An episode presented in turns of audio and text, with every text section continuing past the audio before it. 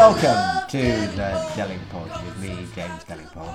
And I know I always say I'm excited about this week's special guest, but I really am looking forward to talking to Pastor Douglas Wilson. Not least, we booked this months ago. You're quite you're quite hard to get hold of. Yeah, yeah. but Is that- now. Is is that because you're a you're a sort of popular go to if people want a sort of controversial Christian figure to speak out on on Yeah. podcast? There's been a shift. Uh, a number of years ago, I, I did some, but not a lot. But now I'm doing a lot of podcasts. It's sort of crossed over to the point where it's okay to talk to me now. Well, well, yeah. It's funny. I, I, I first came upon you um, on the Germ Warfare podcast, Okay. and I mean, you, you probably don't know anything about me. You being an American, and Americans, you know, don't tend to take much notice of what Brits do. Um, but uh, I, I was brought up in the Church of England, which basically means sort of what what you might call a fair weather Christian, you know, Yeah. a sort of cultural Christian. So I, I, I got confirmed, and I, I went to chapel seven days a week at my at my ritzy private schools and stuff. But I didn't really do the God thing. Uh, and I think for, for most of my life, I would have looked at somebody like you as kind of one of those crazy right wing American Christian figures. Troglodyte, that troglodytes. yeah, and now I'm thinking, actually, no. Well, I think you and I are pretty much on the pe- on, on on the on the on the same page. So I wonder sometimes whether you might be even a bit of a pussy. I mean, you know, compared with why, where I am. We'll, we'll, we'll, we'll come to that in a, in a minute. Let's But- test that. But yeah, let, let's test that one. But but by way of, I don't normally do much research for my podcast, but I did actually um, look up a few of your things on the on the internet uh, earlier earlier on today. I love the video you made of you sitting on the boat, smoking a cigar and and um, drinking vodka, and then making a Molotov cocktail and and. And, and, and setting fire to your boat. What, what was that about? Well, that that's part of a um, a series. We've done five Novembers. Uh, I have a I have a practice on my blog where if I know I'm going to write something controversial, which I frequently do, I have what I call the second paragraph rule. And the second paragraph rule is I put all the qualifications that a sane person would put in. Some of you will hear me saying this, but don't believe that. uh, You know, I'm I'm actually sane. Well, uh, about five years ago, we decided to have what we call No Quarter November, where I don't make any qualifications at all. I just I just say what I th- I say what I think, and you can deal with it however you want. So it's No Quarter November, like a No Qualifications November. And Right. the first and the first we did a little video promo promoing this November, and we started with me sitting on a couch that was the other end of it was on fire. Then we uh, we moved on to let's see what a field that was on fire. Then we burned my truck. I, I was my pickup truck, and then we burned the boat, and then we burned a little studio office this last time. So it's become something of a set piece. What are, what are they going to burn next year? Well, it was. I I was impressed. Was it? Was there any fakery involved, or were you sitting on the edge of a burning boat? Um, I the in that case on the couch, the other end of the couch was burning. In the in the office, it was burning. On the boat, uh, it was staged. So uh, I threw the Molotov cocktail just sitting on a boat in the river, and then they took the boat to a field and burned it and superimposed the two in, two images. You disappoint me. I thought. I thought you were so badass that that you were prepared to to be Oh, burnt alive for the. But look, but look up the truck. The truck one, the truck was on fire when I was going in the truck, and the uh, the field was on fire, and the couch was on fire, and the office. So four out of five, I was sitting near the fire. Right. Um. By the way, what do I call you, Douglas? Doug. Uh, Doug is great. Yeah. Doug. Um. Yeah. Um, before we go on, I'm, I'm terrible with my introductions. Just very briefly, tell the listeners who don't know who you are and the viewers who you are and, and, and your backstory. Sure. My name is Douglas Wilson. I'm the pastor of Christ Church in Moscow, Idaho. It's in the Pacific Northwest. Idaho has a panhandle. We're up in the panhandle of Idaho toward Canada. And um, I've been pastoring this church for something like 40, 40 plus years. And that's my main occupation as pastor. But I also write, uh, write a great deal, uh, write books, and um, write my blog. And what sort of country is it? Is it? Is it? I mean, do, do people have horses and guns and things like that? yes, uh, gun control here in Idaho. Gun control means using both hands. and horses? Or yeah, there's horses, horses, cows, moose, moose coming through town. Um, so, yeah, it's. Uh, Doug, I'm a Christian who likes horses and guns. Would I be happy yeah. there? You would be. You would think you'd gone to heaven. I think I would. I, I, I, really do, actually. I mean, apart from the craziness, you've, you, America, like uh, like my own country, is insane, isn't it? I mean, I mean, yeah. it's been taken over by the forces of darkness, basically. Yeah, everybody appears, everybody in charge appears to have lost their minds. Because they have. We'll, we'll come to why I, I, I suspect that, that I might be even more hardcore than you are in a moment. But I was another thing I was looking at was the debate you did. I mean, a long time ago now, two thousand and nine, with with Christopher Hitchens. Yes. Do you remember that at all? Does it? Yeah, no, I remember that very well. What What was he like off off off stage?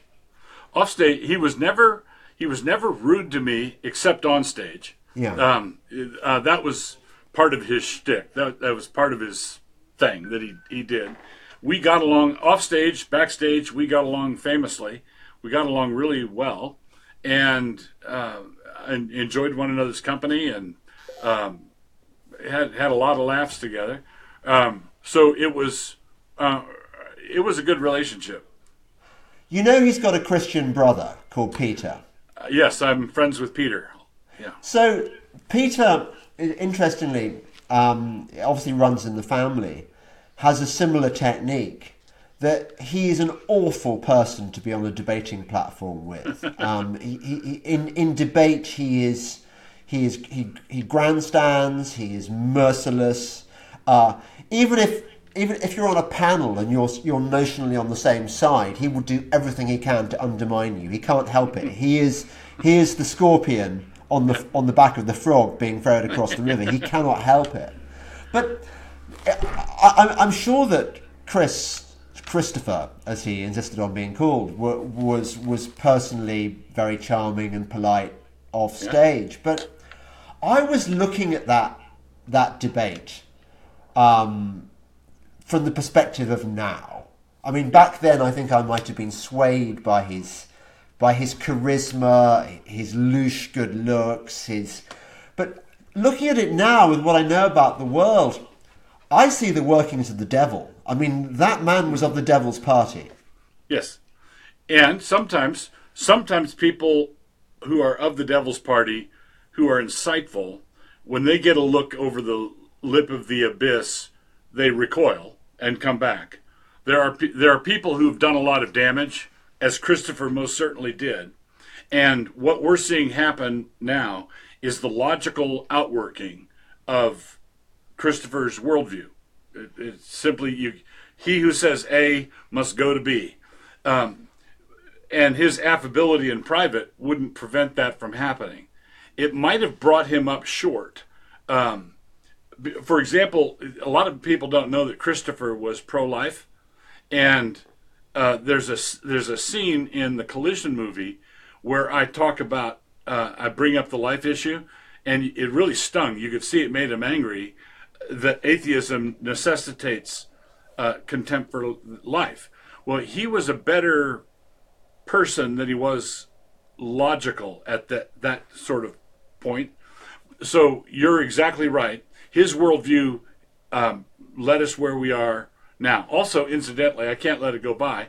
Uh, Peter off stage. Peter is a affable gentleman, wonderful, easy to get along with. He's great. Uh, oh, he is. Yeah, yeah. I mean, I've I've met Peter at, at parties and found him him delightful. Um, yeah, he's got this very curmudgeonly debating presence and and, Yes. and columnar Yeah. presence. Do you, what do you think's happened to to to Christopher? Do you think he is actually in hell? Uh, w- apart from repentance, yes, I, I think that he's lost. After he was, after he was diagnosed with the cancer, I talked to my I talked to my father, who's now with the Lord. But my father is one of the most gifted evangelists I've ever encountered, and I talked to my dad about how to um, approach Christopher given this, and he made a great suggestion, which I followed. So what I did is I wrote Christopher a letter which laid out the gospel tailor made for Christopher Hitchens. And then I attached it to an email. And I wrote sent the email to Christopher and said, I have no way of knowing if you open this attachment or not. I just wanted you to have it. Um, and if you don't open it, you'll be really sorry because there's some really good writing in there. Um, you, you teased a little bit, but I won't. I said I won't know. Basically, I wanted, but I wanted you to have this, and I laid out the gospel as plainly as I possibly could uh, for him. Now, my father also taught me that non-believers go through three stages of their unbelief. Um, one of them is your non-belief, your atheist neighbor one day says to you, "You'll never make me your kind of Christian." or I'll never be your kind of evangelical. I'll I'll never do that. Um, and that tells you that they've thought about it, right? Yeah. They're running they're running contingency plans, and they're trying to get you to lay off. I'll never become yours. Then the second stage is if I ever became a Christian, um, would I have to give up drinking beer? Or if I became a Christian, would I have to become a missionary? Or you know whatever. And then the last stage is when I become a Christian. Uh, and Christopher was at the very least to stage two because there were interviews after his cancer was public. There were interviews where he was asked point blank, "Are you um, are you uh, rethinking this God business now with what with this cancer?" And he said he was he did stage two. He said, "If you ever read that Christopher Hitchens cried out to God on his deathbed, you can be assured that the cancer got to my brain or." Or the meds got to me, or, or that sort of thing. Oh. Okay, but what he was doing is he was preparing. He was afraid. He was afraid that he might do that. Right. He he was uh, concerned about it. Concerned enough that he prepared a story for his followers. Basically, it was the meds. It was that sort of thing. Yes, he was afraid that he might eventually lose his own argument. Right. Yeah. Right. Th- That was a concern. That was a concern of his. Also, there was a there's a very good book by Larry Taunton called "The Faith of Christopher Hitchens." Taunton debated uh, Hitch as well as I, I, did, and Taunton did, but he did a road trip with Christopher Hitchens, and his thesis is, and I believe this is true, is that Christopher Hitchens wanted to get to know Christians. And there's and if but if you're in New York or Georgetown, Washington, and you start having lunches with the Archbishop, that's go, that's going to excite comment. People are going to notice, and so what he did, he wrote the God is Not Great book, and issued a challenge to all comers. I'll debate anybody. He didn't release the book at a wine and cheese event in Manhattan. I think he released it in Arkansas. And this is how I wound up debating him. I, I wound up debating him as a result of that challenge. But what it enabled him to do was to hang out with all kinds of Christians. And, and he was basically a very shrewdly camouflaged move, I think. I think he was interested. I think he was interested. Yeah. I, I, I was going to use an analogy you probably won't, won't approve of, but he was a bit like a sort of closeted gay man who, who finds it who finds excuses to rub up to Yeah. to men in rugby scrums and things. A, a, a closeted seeker, a closeted Yeah. questioner, closeted questioner. Do you, it, it's weird, isn't it, that we we Christians um, are enjoined and actually enjoy as well spreading the gospel. It's I mean it's it's one of my my holy missions. Um, there was that weird period, wasn't there, where you had Christopher Hitchens on his on his kind of tour of God is not great, and you had Richard Dawkins doing his whole God isn't real thing. Right. Um, normally, it's, it's it's Christians who spread the gospel, but, but I, that was a sort of unusual period in history where the the non-believers had this platform to to evangelize in the opposite direction, as it were. Why do you Yeah, think to- that was? it, it was quite interesting because th- those militant atheists were the- were the ones bringing the subject up. Yeah. They were the ones who gave us the opportunity and gave us the microphone to be able to speak the gospel. Uh, and I think I think it was at least in Christopher's case, it was because the gospel was eating him up. So when uh, there were two subjects that if I if if they were broached, uh, Christopher would go off like a firecracker, and they were the fatherhood of God and the substitutionary atonement of Christ. Those those two doctrines were under his skin. Can you explain a bit more in, in, in sort of layman's terms? Yeah, the fatherhood of God. He he persisted in representing this as sort of a cosmic North Korea, where this uh, overbearing, domineering, tyrannical God. Uh, and my our response is no. He's a father. He's he's not a dictator, not a despot. He's a father. A loving fatherhood is at the heart of Yeah. all that is. But um, I think that Christopher had a strained relation relationship with his own father, and if if you will permit me this private little theory, I think that's a, a PhD thesis in it for somebody, is the contribution of the English boarding school system to modern atheism. Um, because what happens if you take the best and brightest of your young men, send them off, send them off to a boarding school without the influence of their dads, give them a first-rate education? What could go wrong? Well, I'm a product of that system, and I, I, I, I have some sympathy with that with that argument. I mean, it certainly put me off proper Christianity for quite some time. I mean, the boring. Well, I think well, Daw- I think it happened with Dawkins. I think it happened with it happened with Peter Hitchens before he was converted later. It happened with C.S. Lewis. It I I, I think He went to my school, C.S. Lewis. Okay, well there you go. Before my C.S. time. Yeah, yeah. Me and C.S. Lewis. And, and So- I'm sorry. th- So, so the, the fatherhood of God was one of them. What? And, and the other one Father- that he. The, the other one is the substitutionary atonement of Christ, which is the very heart of the gospel. That's the beating heart of the preached gospel is Christ dying uh, for the sins of his people, and that that doctrine would uh, set Christopher off reacting um, strongly to it, and I think it's because it was getting close to home. It, it's he he felt it. Right, but, but, why why would why would that particularly bother him? Do you think? Why, why would that sort of jar with his intellect or, or whatever? Well, I, I think it jarred with his emotions. In, in other words, I think he was bright enough to know, and very he was very clever. He was he was bright enough to know that this is the issue. This this is it. This is the one thing that stands between me and God, and he had to. He, he fought it with everything. Uh, there's a powerful attracting force in the proclamation of the cross.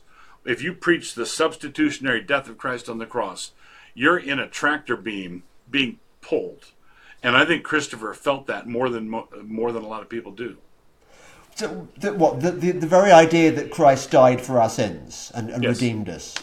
Yes, in the Gospel of John, Jesus says, "I- "And I, if I be lifted up, I will draw all men to myself."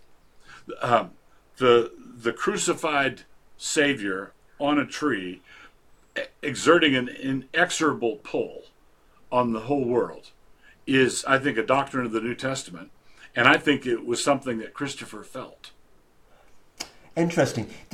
I I was listening to some of his arguments, and they are so really facile. Um, it, it- he, he was very good at dressing. He was very good at sort of flirting with the audience. All sorts of elaborate compliments to his audience's intelligence, discernment, and so on.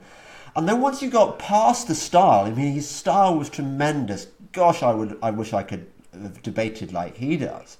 Yeah. When you come down to it, it's like um, evolutionary theory is so obviously true. Um, the, the, the scientists all tell us that, that the universe is yeah, that it happened it started with Big Bang.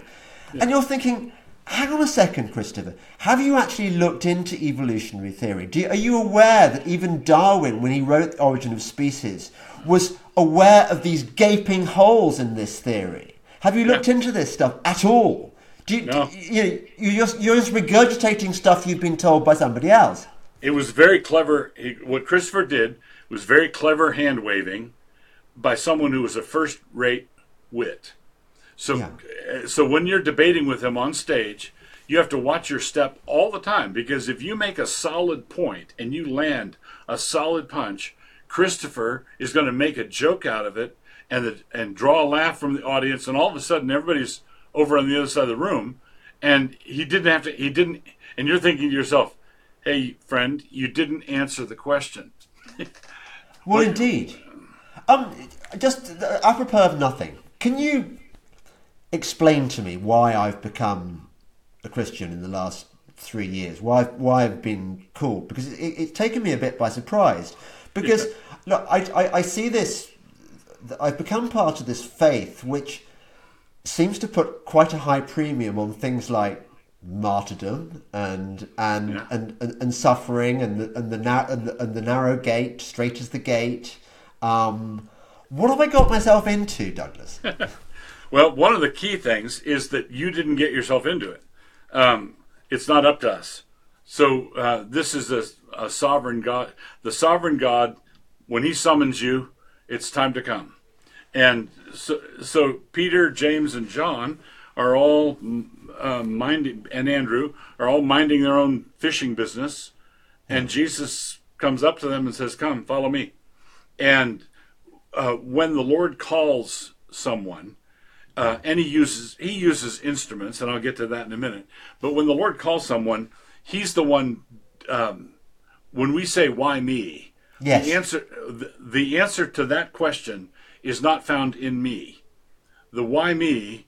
Is found in the in the decrees and determination and good pleasure of God.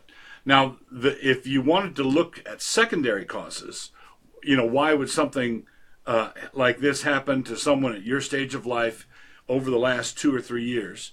We've we've seen this happening. Uh, you might have the same language for it uh, in the UK as we do here, but we say people are red pilled, and yes.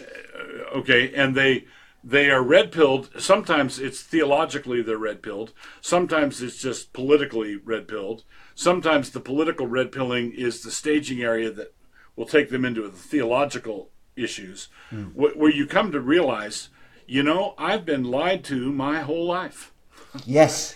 All right. They, uh, man, I'm, st- and this is why uh, there are things where they didn't lie to me. You know, I'm, I'm, I'm a geos, I'm a uh, heliocentrist, right? but you know, everything is up for grabs. Name, name one major institution in Western culture that has not embarrassingly discredited itself over the last two years. Um, Yes. the, it's the military, it's the government, it's the health services, it's the insurance companies, it's the universities, it's the police departments. Everybody has sort of face planted. And there are people who are just common sense, regular citizens who haven't moved with the times and they see the that the emperor has no clothes. They, they see, okay, the, all this crazy happened. Why why don't other people see it? And they start asking questions. And the the central feature of totalitar- totalitarianism is this: hard totalitarianism, soft totalitarianism doesn't matter. The central feature of all totalitarianism is no questions. You may not ask. You may not ask questions. You're out of line raising questions, and the, but there are people who wanted to raise the question anyway, and they started to get. They come to you for to administer a beatdown, and and that just raises more questions. Yeah, you've made me feel slightly less special because I realised that actually you, are right. This is quite a widespread phenomenon, and obviously it's happening in America as well as in the UK and elsewhere. That I've been on lots of marches um, protesting against the lockdowns, the vaccines that aren't even yeah. vaccines, and stuff like this. Yeah. And I was very struck by the number of Christians on these marches, often often new Christians who yes. who who like me have gone through this stage where you're red pilled, you you you you you re- realize that we've been lied to and stuff. Then you go through a black pilled stage where you become mm-hmm. sort of experience this nihilistic despair yeah. because you realize the extent of the corruption and evil in our world, and then you go, hang on a second, evil. What's the opposite of evil? If there is, if the world is in the control of the, the devil temporarily by God's permission, hang on a second, that must mean there's a God as well. Correct, absolutely. Because if, if you're staring into the Nietzschean abyss, right, and you are appalled by that Nietzschean abyss, well, if there is no God, there's no reason to be appalled. It just is, right? The, the only way I can justify my revulsion at this Orwellian uh, Huxleyan mashup, which is what we've got going. Yeah. Uh, uh, the only way I can resist that is if I, is I, if I have a place to stand, and I can only have a place to stand if God is love. Yeah, I get that. I get that, and, and I also get that God is truth, yes. and that and that what's what that the world is a construct of, of, of lies. Correct. Yeah. The whole world lies in darkness. Right. Yeah. Yeah. Yeah. But let me ask you something, um, which, which I, I, I, I've got a, a Telegram channel and I, we, we, we talk about God and stuff sometimes. And what you often hear from the kind of the atheists or the New Agers is, well, look, obviously I don't trust the government and don't trust the, the, the, the you know, all, all the establishment, but how can I trust the Bible? How can I trust, you know, that these religious authorities over the years, the church have may have twisted the, the texts. Mm-hmm. The, the, how do we know the translations are right? What, what, what's your answer to that? I would say you're not you're not being radically skeptical enough yet. You need to start with how can I trust myself? You, you if I'm talking to a non-believer, I'd say there's one person where you have firsthand knowledge of how untrustworthy you are. You know that. And so this whole thing begins with humility. This whole thing begins with you admitting that you yourself are untrustworthy. Now, instead of you being the source of truth and you go you get to go around testing what would be a trustworthy source of truth to to depend on, you need to begin you need to realize that that that your reason, your wisdom, your abilities, your talents are part of the system that collapsed under you. You, you are part of who let you down. Now you say, well, what do I do then? Yeah. Well, then I, what do I do then? I'd say look to Christ. And you say, but I need to verify that Christ will hold me. And I say, you're you're in no position to verify anything. I'm I'm here to tell you that Christ will take you. Look to Christ, cry out to Christ. He died on the cross. It's a proclamation thing. So this is uh, this goes back to the early fathers, where credo ut intelligam. I believe that I might be able to understand. I I don't. Oh, okay. Interesting. Okay, you you start with faith. All right. Thank you for uh, that. Welcome. Thank you for explaining that because uh, yeah, it's I that makes sense to me. That makes sense to me because because my faith beca- came before. Yes, and then the I lights came, and then the lights came on. Yeah. But so what do I, what do I say to all those people who say, look, I've I've really been trying to, to get into this, but I, I God doesn't answer me, or or I you know it's not working yet. Yeah, you're t- you're you're trying to talk to him still in test mode. It needs to be trust mode. right? Where you say, I have nowhere else to go. It's like Peter when Jesus says, Are you going to leave me too? And Peter says, Where would we go? You, Okay. you you have the words of eternal life. So I would tell someone you must surrender first. It's like in the in the Narnia stories where Jill is at the that river and the lion is between her and the river, and she wants to deal with him and argue with him. Would you go away while I drink? And and do you eat little girls? And he says, Well, I've eaten empires and kingdoms and little girl. You know, I don't deal. I don't negotiate. What she has to do is simply surrender. And someone's going to say, well, that's just fideism. You're just taking a blind leap in the dark. Well, it's not blind. Right? It- it- It's not blind. There are good reasons for it. And those reasons are reasons that you will come to understand as soon as you let go and trust me. So, uh, I, yeah, that's no, that's that's really interesting, and and I, I, I- do feel blessed, obviously, uh, to have, have gone through this this process. Although I wasn't, I'm not strictly aware of having surrendered. I mean, I must have done, I suppose, on some level. yes, I don't think it happens unless you surrender. Right, but okay, the thing I feel, the, the people I feel sort of rather sorry for. I mean, think of all those young men, and, and it would be mostly young men who would have been evangelized into unbelief by Hitchens and Dawkins, and have thought they were being really edgy, and, and, and their intellects were being. I mean, okay, you could argue that their pride led them to this position, you know, the pride in the intellect in themselves, but why what, does, does God not want these people to? Well, obviously He does want them to come onto His side, but what, what if they don't? What is that fair? Um, as I, as I think it should be put this way: if life were fair, we'd all be in hell. Right. Okay, Okay. so so it's not. So here's the thing: is we th- there's a fundamental humanist assumption, which says that you line up these people, let's say ten of them, and they're all basically okay people, and then which ones believe in Jesus? Well, they go to heaven, and which ones don't believe in Jesus for whatever reason? Well, they go to hell. Well, it's not like that. Uh, what it is is you've got ten uh, inmates on death row due to be executed for crimes that deserve execution, all 10 of them. All right? Nobody has any claim on anything. Right? Right. They're all guilty. Now, let's say to make this, let's say the in our system, the governor of a state can pardon uh, someone.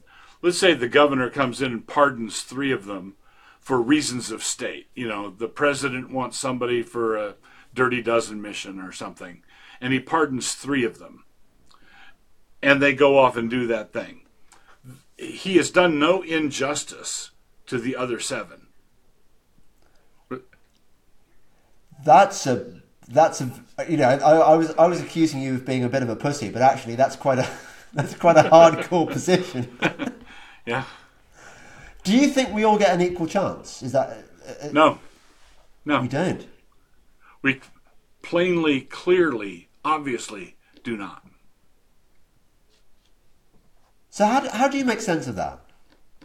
Well, uh, the illustration I would use is that we, our starting point is not that of being an innocent babe in the woods. That's not my. That's not where I started. I was I was sinning before I could talk. I was sinning before I could walk. I was born into a race of sinners. Um, if you look at a baby in a cradle and you ask, "Is this baby a talker?" Well, he belong a he belongs to a race of talkers, so yes. B he's not spoken his first word yet, but it's in his nature to talk. It's in his nature to walk. All he needs is the requisite size and muscle strength. Right? Is it in my nature to sin? Yes. Right? I'm I'm born into a corrupt and fallen race. Now that that is traced back to Adam and Eve, our first parents disobeyed. When they disobeyed in the garden, the entire human race was there. I was there in them. They they represented me. Not only did they represent me, but they represented me accurately. I wouldn't have done any better than than what they did. They did not represent me inaccurately. That means that I'm, uh, you know, I'm born into this sinful world, and if I receive the grace of God, it's undeserved favor. I didn't earn it. I don't merit it. I don't warrant it. It's just God's kindness. So uh, the other seven who die in their own die for their own crimes, you know, there's no injustice done. The uh, the the issue of justice comes up not with the seven who are executed, but with the three who are pardoned. You know, Right. um, so how the question is not how could a just God send anybody to hell. The question is how could a just God let any of us into heaven? And the the answer to that question is the cross of Jesus Christ. That's how he does it. But does, doesn't that s- suggest a kind of capriciousness on, on, on God's part? Well, um, no, the, the Bible says repeatedly that God does it in accordance with His good pleasure, His good counsel, His good pleasure. So He has reasons for doing what He does. It's not capricious. He's not flipping coins, right? It's not a random. It's not a random thing. He has reasons. It's just that the reasons are not found in me or in my goodness. Right. Okay, but He has. But He has reasons. Well, he's a very, I mean, he's a very interesting character, God. I mean, I mean Yes, correct. He's not a tame lion. no.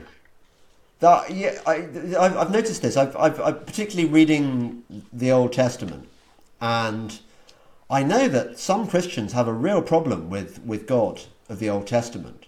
They do. And they have had since the time of Marcion. So this is an old this is an old problem. Um, there's one writer I really appreciated what he said. He said the God of the Bible is no buttercup. I, I've, I've got a theory on this, which I, want to run by you. I mean, you obviously you're, you're much more versed in this stuff than, than I am. But I think, you know, that that there are constant scenes where, where God is really displeased with the children of Israel because they keep going back to the, they keep putting the children in the fire, they keep building Yeah. up Asherah poles and stuff. And it seems to me, uh, perhaps this goes back to the serpent in the garden, or perhaps it goes back to Jacob and Esau. But it seems to me that there are two parallel sort of elements in in in mankind. There's the seed of the serpent, and there's the seed of the the, The woman. Seed of the woman. Y- Yeah, but the, the, the, there seems to be like, like I mean, we, we see it today. Like you, you mentioned abortion earlier earlier on, and, and, and Christopher Hitchens' discomfort on that particular subject. I think it's right. It seems to me that we found a way of practicing human sacrifice in the modern age. Yes, that's exactly right. And we've done it in a clini- clinically detached way. So just as in the Temple of Molech, they used to pe- play loud instruments to cover the shrieking of the babies, we've done this in a clinical way, off-site. You know, we we we dispatch them, and nobody has to deal with the gore. But we are just as bloodthirsty. Well, e- e- exactly, and and we know that child trafficking, for example, Yes. is a it's huge, isn't it? it? is huge, right? And so what we're dealing with, what we're dealing with, is the recognition that when um, uh, the the anything goes does not stop with a few beer parties or you know a few um, one night stands with some attractive ladies. The the anything goes ethos um, gives you the Weimar Republic, and then what follows that. It it it gives you hellholes on earth. Well, exactly. So this this is this is how I've, I've I understand the Old Testament God. The Old Testament God, and uh, obviously the the the, ever, the enduring God, is very clear that there are certain things He really doesn't like, even Yes. to the point of of extir- of wanting to extirpate and destroy. And I mean the the, the, the final line in Psalm one three seven. Yeah. What? Uh, again, the, the people who, who believe in touchy-feely Christianity, you know, God's like a social worker. they, they they don't really get that Actually, there are some things which are an abomination in the sight of God, and one of them is child sacrifice. And He ain't going to treat with kid gloves the people who do that kind of thing. Correct. He's not. And uh, I was in a debate once with an atheist, not Christopher, but he brought up the uh, he he brought up the destruction of the Amalekites and that sort of thing. And I said I said to him, "Are you saying that God can't be pro-choice?"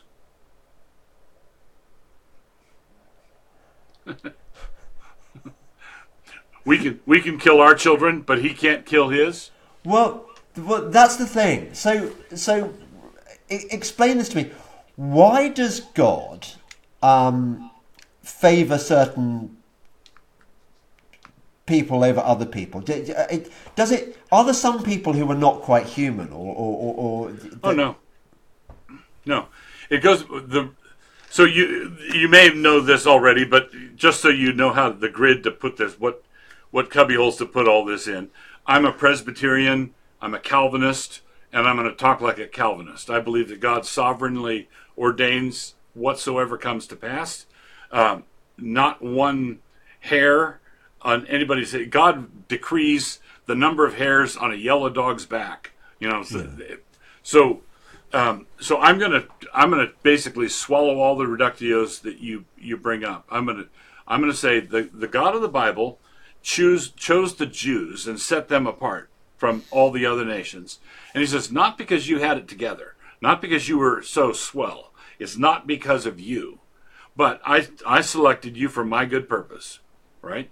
And that good purpose was to illustrate for the world how God interacts with humans. So he gave the Jews his, his law. When they obeyed his law, he prospered them, and other nations could see how the blessing of God works. When they disobeyed his law, he would chastise them to the Jew first, then after that the Gentiles, and they could see how God, in His justice, deals with rebellious mankind. Mm. So the the Jews, as the chosen people, were not chosen as the favorite people. They were like a student who's called up to the front of the classroom to do a problem on the board. Right. And when when when the student screws it up, they're humiliated in front of the whole class. When they do it right, they are praised and, and honored in front of the whole class. They're the chosen student either way, right? Now, God, God chose uh, the Jews in the Old Testament for His good purpose to manifest His ways to man. He's universalized the church in the time of the New Covenant, so now there is a new Israel everywhere where God, uh, non believers can look at the Christian church and should be able to see people living out God's way of being a human being. And and they should see that and want it. Now, if they don't, if they hate it, attack it, that's their that's their lookout. If they're attracted to it, then that's we present the gospel to them and baptize them and teach them to read their Bibles and so on. Where are you on on what's going on now? Do you think we're living in kind of eh, eh, I, know we're not supposed to know, but it feels to me quite revelation. Okay, so I I believe that we're not at the end of the world. No, I don't think Christ is about to come. Uh, I believe that history cycles through these patterns over and over and over again. I I believe that future historians will be looking back on our era as part of the early church. Okay. What? So how I, early? I mean, what do you mean when you say part of the early church? Thousands, thousands of years yet to go. Jesus, Jesus told us to disciple the nations, baptize them, um, teach them obedience to everything that I've commanded you. Um, and I believe that that's our marching. Th- those are our marching orders. That's the task of the Christian church. And I believe that the Lord is not going to come again until we've done it. Right. Okay. So this is where I might take issue with you. I mean, not not not biblically, but in terms of where we are in this in the in the, the cycle, if that's what it is. We've well, we've reached well, think, the point. Think about this, for example. Um, if you were in in one of Hitler's internment camps, mm. would you be justified in thinking that the end was upon us? Well, yeah. If if you were uh, facing Genghis Khan's hordes coming out of the east, would you be justified in thinking this has got to be the end of the world? Um, yeah. Uh, if uh, how about the Black Death, the bubonic plague? In, in other words, we have gone through so many horrors uh, that, and and I, I'm not disputing with you. The time we're in right now is a specialty. Is is especially horrific time. It's really awful. So I'm not disputing that. I'm just disputing whether or not it's that unique. Right. Well, look, look it, it, it's certainly true that your presidents, for example, are they're all in it up to the neck in in evil. I mean, genuine. I, I mean, unimaginable evil. Capital E, evil. Yes. Yeah. Um, and your Supreme Court is full of of, of, of, of paedophiles and and you know they've got compromise on them. There was no there was no justice in the legal system. Yeah. Um, well, I, I won't say I won't say there's no justice. It's a flickering light. We did Roe v. Wade was overturned, and a, n- a number of states have already outlawed abortion. My my state included. So uh, it's not like there's no victories. But they're tiny victories in in the overall overall war. Do you not think? Oh, yeah, that's true. Um, but so here's the. This is the thing. Um, it feels like that we're fighting in this spiritual Alamo, or and we're having a debate among ourselves. Is this an Alamo? Is this like Ragnarok? Are we fighting in Ragnarok, or are we? But I'm I'm with uh, Chesterton on this, uh, where he said the one taste of paradise on earth is to fight in a losing cause and not lose. Yeah. And that's that's where I am. Do I believe that, that we're up against it? Do I believe we're in a losing cause? Absolutely.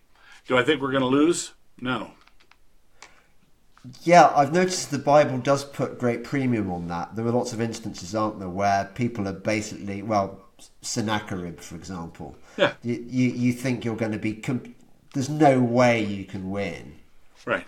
And then, but I, I mean, obviously, the Christian in me takes great comfort from that, that God's got this one. But at the same time, I'm looking at the materium and I'm thinking there really are, there is nobody out there. There are no white hats, are there? I mean, where are you on Trump? You, you don't tell me you think Trump is, is any kind of hope. Oh, I, I think that Trump is a piece of work. So if, if that's what you mean, I, I also believe that he has been used by God to reveal a lot of the evil. Okay, he's kind of catnip, where um, the the people who hate him just can't help themselves, and they have shown far more of their hand in the way they've gone after him than I think they would want to have done. So I don't think Trump is the uh, deliverer, savior, um, I don't I don't place any hope in him uh, that way, but I I believe that God is up to something remarkable in these tumultuous times, and the tumultuous times Trump is a part of. Right. Yeah. I, I, no. I, I, I think I'm I, am i am with you on that. Have you? What's going on in, in your part of of the world? Are you finding more people? Are you finding mysterious kind of visions are happening, or are, are, are more people coming to God, or, or, or what? what? What have you noticed? Um, what we've noticed, I've heard about some of the things you've talked about, like in the Muslim world, uh, dreams and that sort of thing. Um, here, we are kind of at the, the terminus point for a massive refugee column. Um, there is a great, in, in the United States, there's a great resort going on where people are abandoning blue states, evacuating um, uh, evacuating places like Illinois and California and and New York, and they're going to places like Tennessee, Texas, and Idaho. Um, and in our small community, we have we've had so many believers, you know, young families relocate for the last two years it's pretty much been every Sunday for the last two years. I meet a new family at church, and they say, "Well, we're here now." It's like it's it's a huge refugee column, and I call them reinforcements. So uh, th- there's a it really is a remarkable shuffle that's happening, and that's the glaring uh, that's the glaring presenting issue for us right now. I I'm not I'm not familiar with with with all the different churches and, and what's happening, um, but the churches that are growing in the United States are the churches that stayed open. I can that, believe that. So you okay. stayed open throughout we, the, the we stayed open. Yeah, we stayed yeah. open, um, and uh, the John MacArthur's church in California, uh, other churches like that that resisted the lockdowns and resisted the vaccine, resisted the masking mandates. We had we had a psalm sing, uh, a church sponsored psalm sing, where three of our people were arrested, and uh, and their case was dropped, and then they countersued, and they just got a settlement in federal court. Uh, they wanted uh, a significant victory there. So basically, the churches that resisted, that didn't fold, that didn't roll over, uh, have been marked out by many believers who wanted shepherds who fought for the sheep. They wanted shepherds who would actually fight with a wolf. That's really good to hear because I'm, I'm glad you raised that, that subject because um, the Church of England, for example, was absolutely useless. It, it, it wasn't just that they sort of acceded to every government diktat going, but they, they actually gold plated them. They were they were almost over eager to shut down the churches. Yeah. But as uh, we've got a um, uh, we've got a, uh, one of the things the Lord has given us is among this this these reinforcements of people coming here there are a significant number of special operators, um, you know, Navy SEALs, Army Rangers, uh, ex-military, and ex-special forces operators. And one of them basically said, "You have to understand that this whole I've said before that the lockdowns were the beta testing for a totalitarian move. Um, so let's see." Um, let's see if we command all the churches to shut down because of climate change. Yeah. Uh, how many would? How many would? Yeah. Well, now we know, right? Uh, we know that a lot of them would, and but but this is something one of our special operators said. You have to understand this is something that the CIA uh, and our op- operators do in place. They they they've got a situation that they want to control, and they uh, they issue a bunch of regulations and the regulations have to be really stupid. Okay? It's, they can't be reasonable re- regulations because people will obey reasonable regulations. But if you issue um, stupid regulations, you're going to find who's compliant and who's going to be trouble. You've identified you've identified the places where there will be resistance. So, because of lockdowns and vaccines and masks, uh, I know that we're on the map now. If uh, you know the climate change to fight climate change, churches need to meet once a month. Right? I I know that we're going to be in the crosshairs. We're, I know that we've identified ourselves yeah. as being a pocket of resistance, but it goes both ways. The the sheep uh, who want shepherds who fight, they they find out who you are also, and they they come and they want to be part of that. I've noticed this when people are making making inquiries, for example, in my Telegram channel uh, about where where a good local church is. Always the tell is how the church performed during the nonsense, the craziness. That's right. That's right. So, t- just tell me about about your. You had a psalm singing session. Yeah, yeah. And what do we? So we we do this normally. Well, like once a month. Uh, we're Presbyterian. We belong to the psalm singing tradition, where we sing metrical psalms and uh, not exclusively, but we sing a lot of psalms. And once a month, and we try to learn new ones and and that sort of thing. So once a month, we have psalm sings uh, where we get together and work on parts. We do uh, four part four part harmony singing in the congregation, and we we learn the psalms basically. And at Christmas time, we do it out in public uh, with Christmas carols, and then in the summer, we've done it out in public in the past before. Just uh, you know, we're singing to the Lord out in public, and our city council uh, did a um, lockdown order, a completely unnecessary lockdown order. So we scheduled our a psalm sing for City Hall, and we appeared at City Hall. A couple hundred of us appeared at City Hall, and uh, and the plan was to sing three psalms, the doxology, and then we'd go home. We were just registering our our protest. We it wasn't going to escalate into anything else. So we showed up a couple hundred, and three of our people got arrested.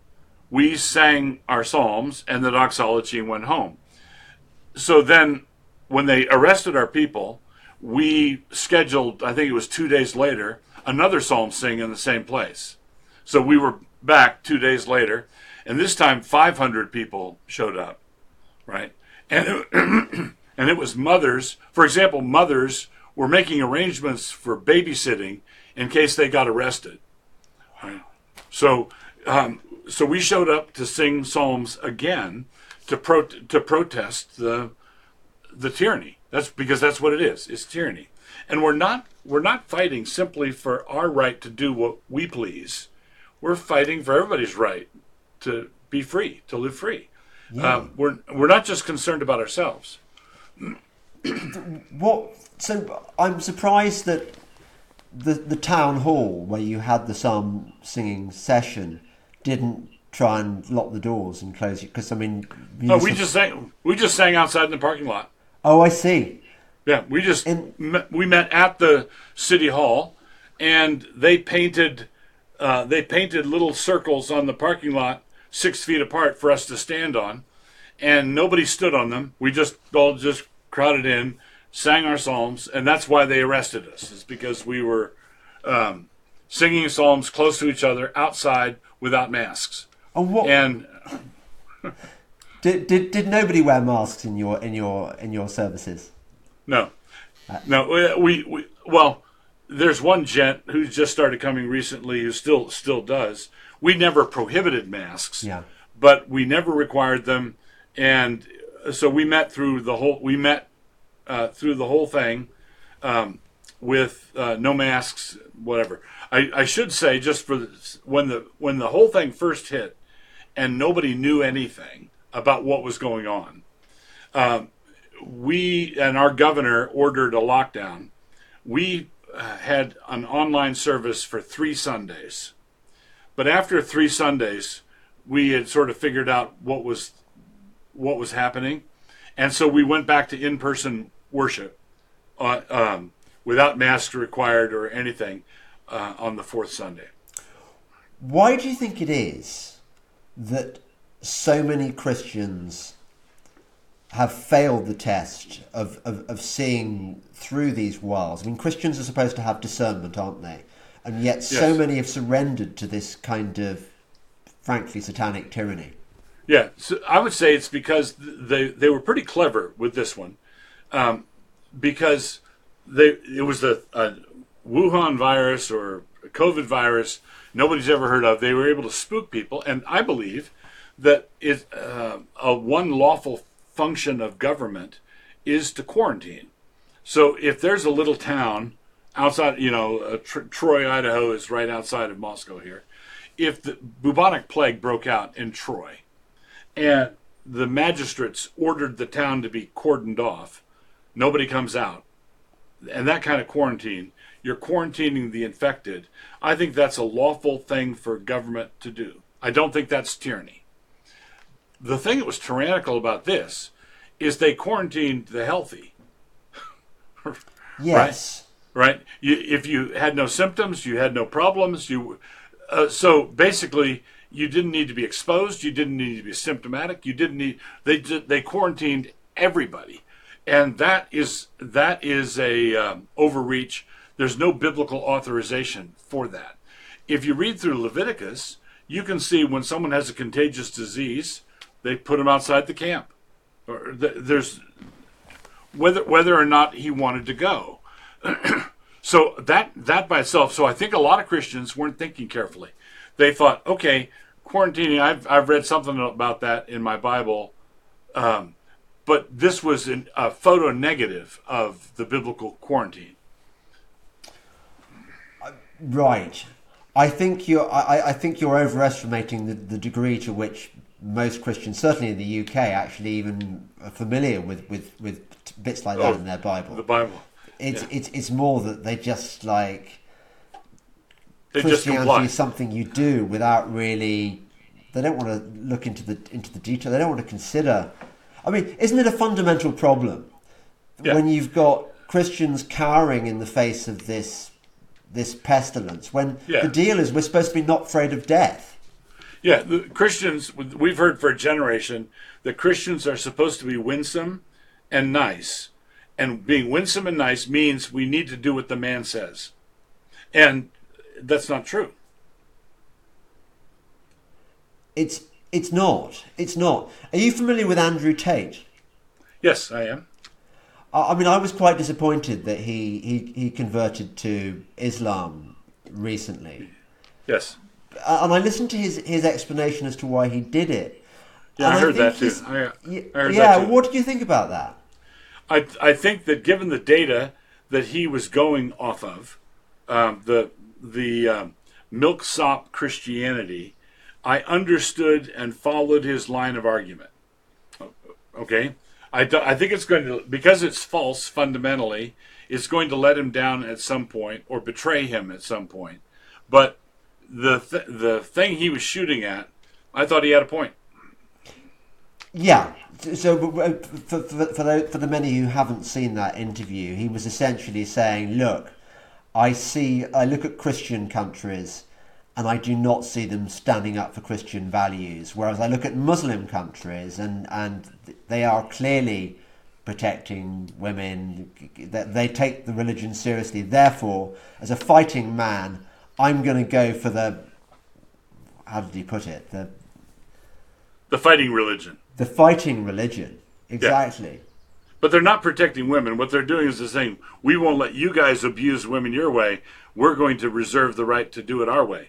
Um, so ba- basically, if you zoom out and look at um, church history from the time of the apostles down to the present, there have been centuries where the Christians acquitted themselves very well indeed over against the Muslims right? So if if you just look at, at history in five minute increments or fifty year increments, there's there's no question but that Islam currently is masculine overall, and Western Christianity is effeminate overall.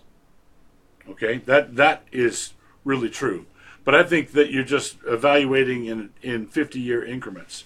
Take it in 500 year increments, and it's a different story.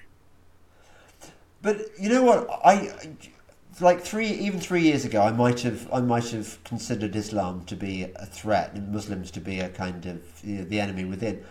I, I've changed so much. I, I don't see. I, I see it very much a case of, of us, Christians and Hindus and Muslims, uh, etc., against this very very tiny uh, segment. I call them the predator class, but they're basically Luciferians. They're, they're, they're, they're, basically Moloch and Baal worshippers. Do, Yes. you, do you see it that way? I see them as the principal threat. That's true. And I also I, I also see secularism on its last legs, and their secular progressive liberal establishment I don't think can be sustained, and I don't wa- I don't want the Saudi Arabian alternative, but it it is um, in some res- basically if you had to pick which um, which hellish landscape you wanted to be be in. Um, the the future that our ruling elites have planned for us, I think, is far far worse than a traditional Middle Eastern country. oh, especially and especially if you're a man, as, as we both are. I definitely pick the um, pick being a Saudi a Saudi prince rather than Klaus Schwab's Klaus Schwab's bitch. But Um, but but do, uh, do, do you believe that, as I do, I, I might tell you that that that right now the devil is running the show. I mean that that, that, that he's con- he's pulling the strings of these guys who are who. correct. I believe I believe that the um, diabolical occult forces are at work in all of this. Yeah. Abso- absolutely. But I believe that Jesus Christ is the King of the world. Yes, sure. No, I'm, I'm, I'm with you there. But do you, do, do you believe that the devil is a kind of he has a physical presence? Does he does he? How, what's the deal with the devil and all and all the, the, the and and it, he's he's a fallen angel. I believe so. I believe he's a fallen seraph. Um, he is a creature. He is. I believe in a personal devil, if that's what you mean. Yes. I, I don't believe in an abstract force of evil. I believe in a personal devil. I believe in he is the prince of the power of the air. He has followers. He has fallen fallen angels that are um, the lake of fire is prepared for the devil and his angels. So I think he has a host of workers and soldiers and so forth who are currently very active.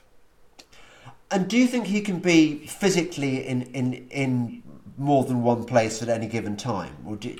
No, I believe he's a creature, and I, I believe that he is.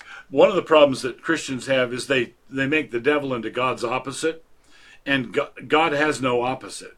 He has no counterpart. Uh, the devil's counterpart, if it would be Michael the archangel, so it'd be Michael the archangel and the devil, but above all is God. So I don't think we should attribute uh, aspects of deity to the devil.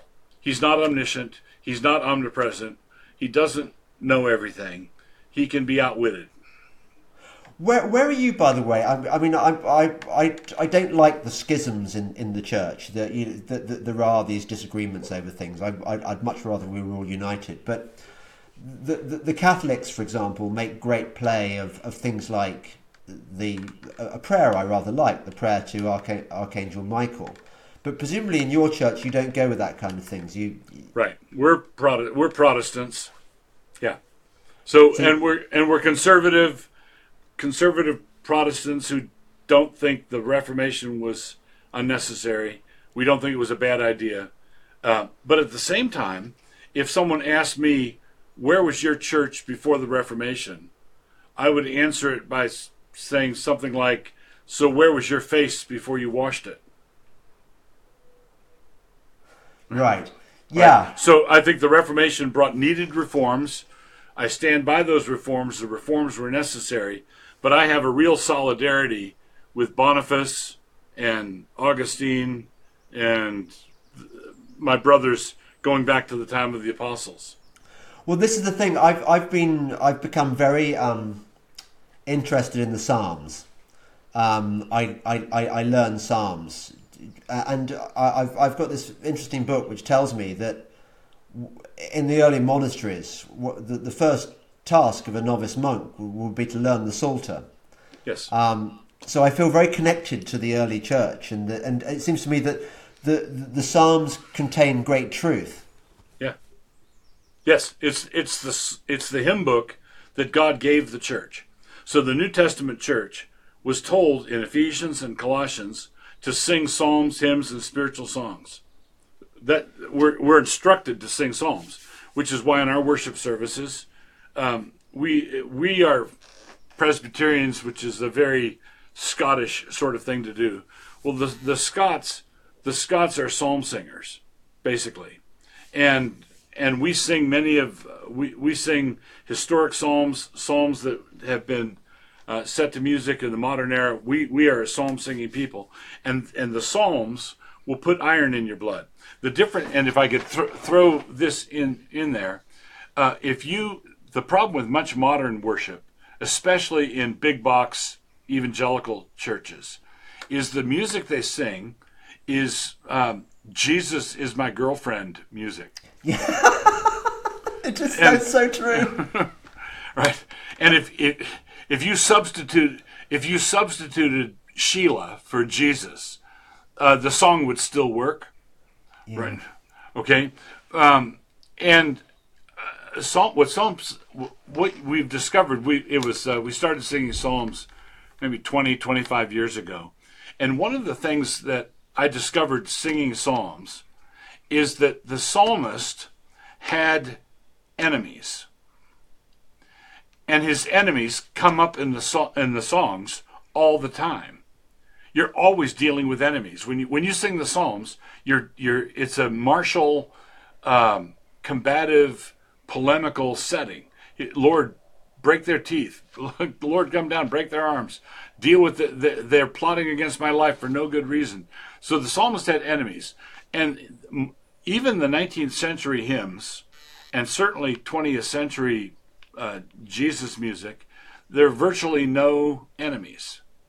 Uh, yeah, yeah, you're right. I, what, uh, the, the first psalm I learned, obviously, was was Psalm 23. Yeah. And there's this. I don't know whether you've come across it. There's this. Uh, there was used to be this t- cheesy TV series um, called uh, Songs of Praise. I think it was called on on, on Sunday evening when the, when the BBC did its sort of token religious programming, and and there was this this drippy rendition of of of, of the Lord's my shepherd, which which um, it's sort of warbly and kind of it's sung to a tune called Crimond, and and I don't like it because it, it, it seems to be missing the the, the, the tough element of the, of the psalms. Yeah. Right. Yeah. He prepares a table for me in the presence of my enemies. And modern Christians have the New Testament, the Bible teaches us to love our enemies. We're to pray for them. We're to bless them. We're to we're to love our enemies. But modern Christianity has taken that to mean we're to have no enemies, uh, and that is simply false. We're to have enemies, and we're to love them, and we're to sing about them in the Psalms. Yes. Well, I, I love that line that you quoted. That thou preparest the table before me in the presence of mine enemies. I, I, it, it, it's clear that what God is doing is trolling the opposition. He's saying, look, you know, Yeah. this this is how I reward my people, and and Yeah. and you're going to have to suck it up. Yeah. Yeah. Uh, uh, before we go, it's been great. It's been great chat, chatting to you, Doug. Um, has there been a sort of breakdown of in, in terms of the, the, the branches of the church that s- surrendered, that wussed out to the au- the evil authorities during lockdown? You know, it was, as you say, it was a great test. Which ones perf- did any particular branches punch above their weight, and any any any of them were particularly kind of panty waist? So I would say most of the evangelical churches in North America um, capitulated or folded to one extent or another. Most of them did. Um, there were a few standout exceptions that we know about. I mentioned John MacArthur and uh, Jeff Durbin's church in Arizona uh, were standout churches. Then there were other churches that didn't comply, but that didn't make a scene about it. There was there was no, you know, they just didn't comply. They they went underground and didn't comply. So there, I think you could reckon them as the seven thousand who haven't bowed the knee to Baal. Okay, they, they, so I'm sure that they're out there as well. I was really pleased with the uh, denomination that I, I'm a part of. We have about a hundred churches and uh, communion of Reformed evangelical churches, and overwhelmingly 90% plus uh, didn't lock down, didn't didn't comply. Uh, it was it was just a really good showing. This is I was- across America. Across America. We've got yeah, we've got uh, churches all across North America, and our our doctrinal heritage and tradition was such that the the the men leading their, these churches were by and large ready for this. So you're just a re- you're you're Calvinist Presbyterian, is that right? Yeah, yeah. So what do you think it is about about about your your traditions, or is it your Calvinists. So so um, every personality type and doctrinal tradition has strengths and weaknesses. yeah Uh, okay um, and Calvinists have the weakness of thinking that God gave us our bodies to to walk our brains to church. You know, you know to there's it it tends to be scholastic or heady or very doctrinal. There, so there are weaknesses that come with the Calvinist package. But one of the strengths that comes with Calvinism is Calvinists are ornery and hard hard to manage. John Knox. Yeah, John Knox was not an adaptable figure, and uh, there's one uh, American business uh, tech exec who once said, "Nothing was ever accomplished by a reasonable man." And when in times of adversity and trial and persecution, Calvinists shine. It's it's like they were it's like they were born for this hour.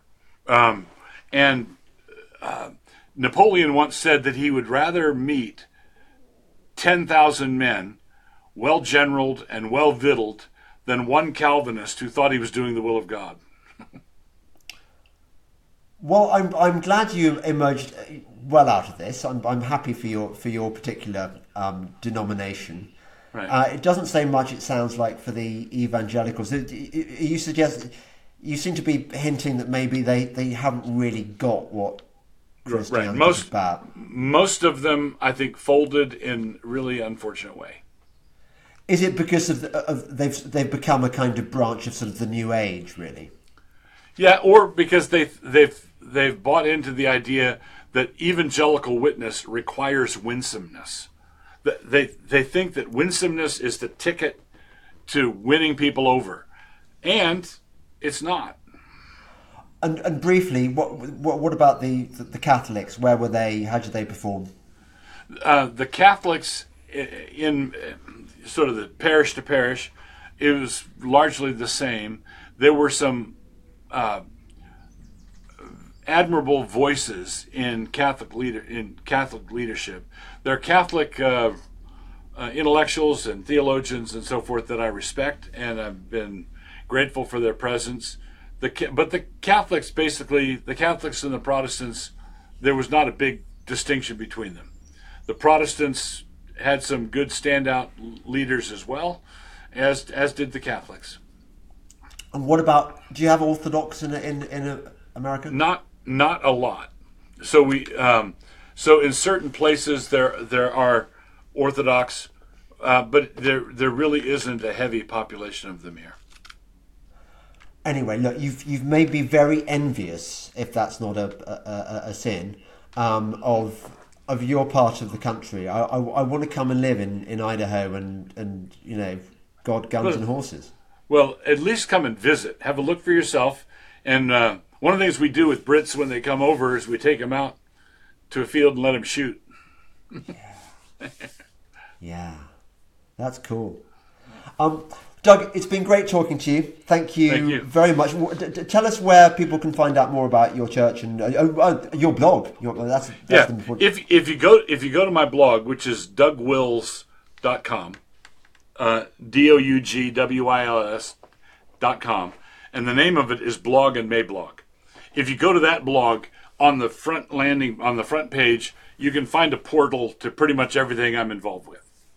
That's that's great.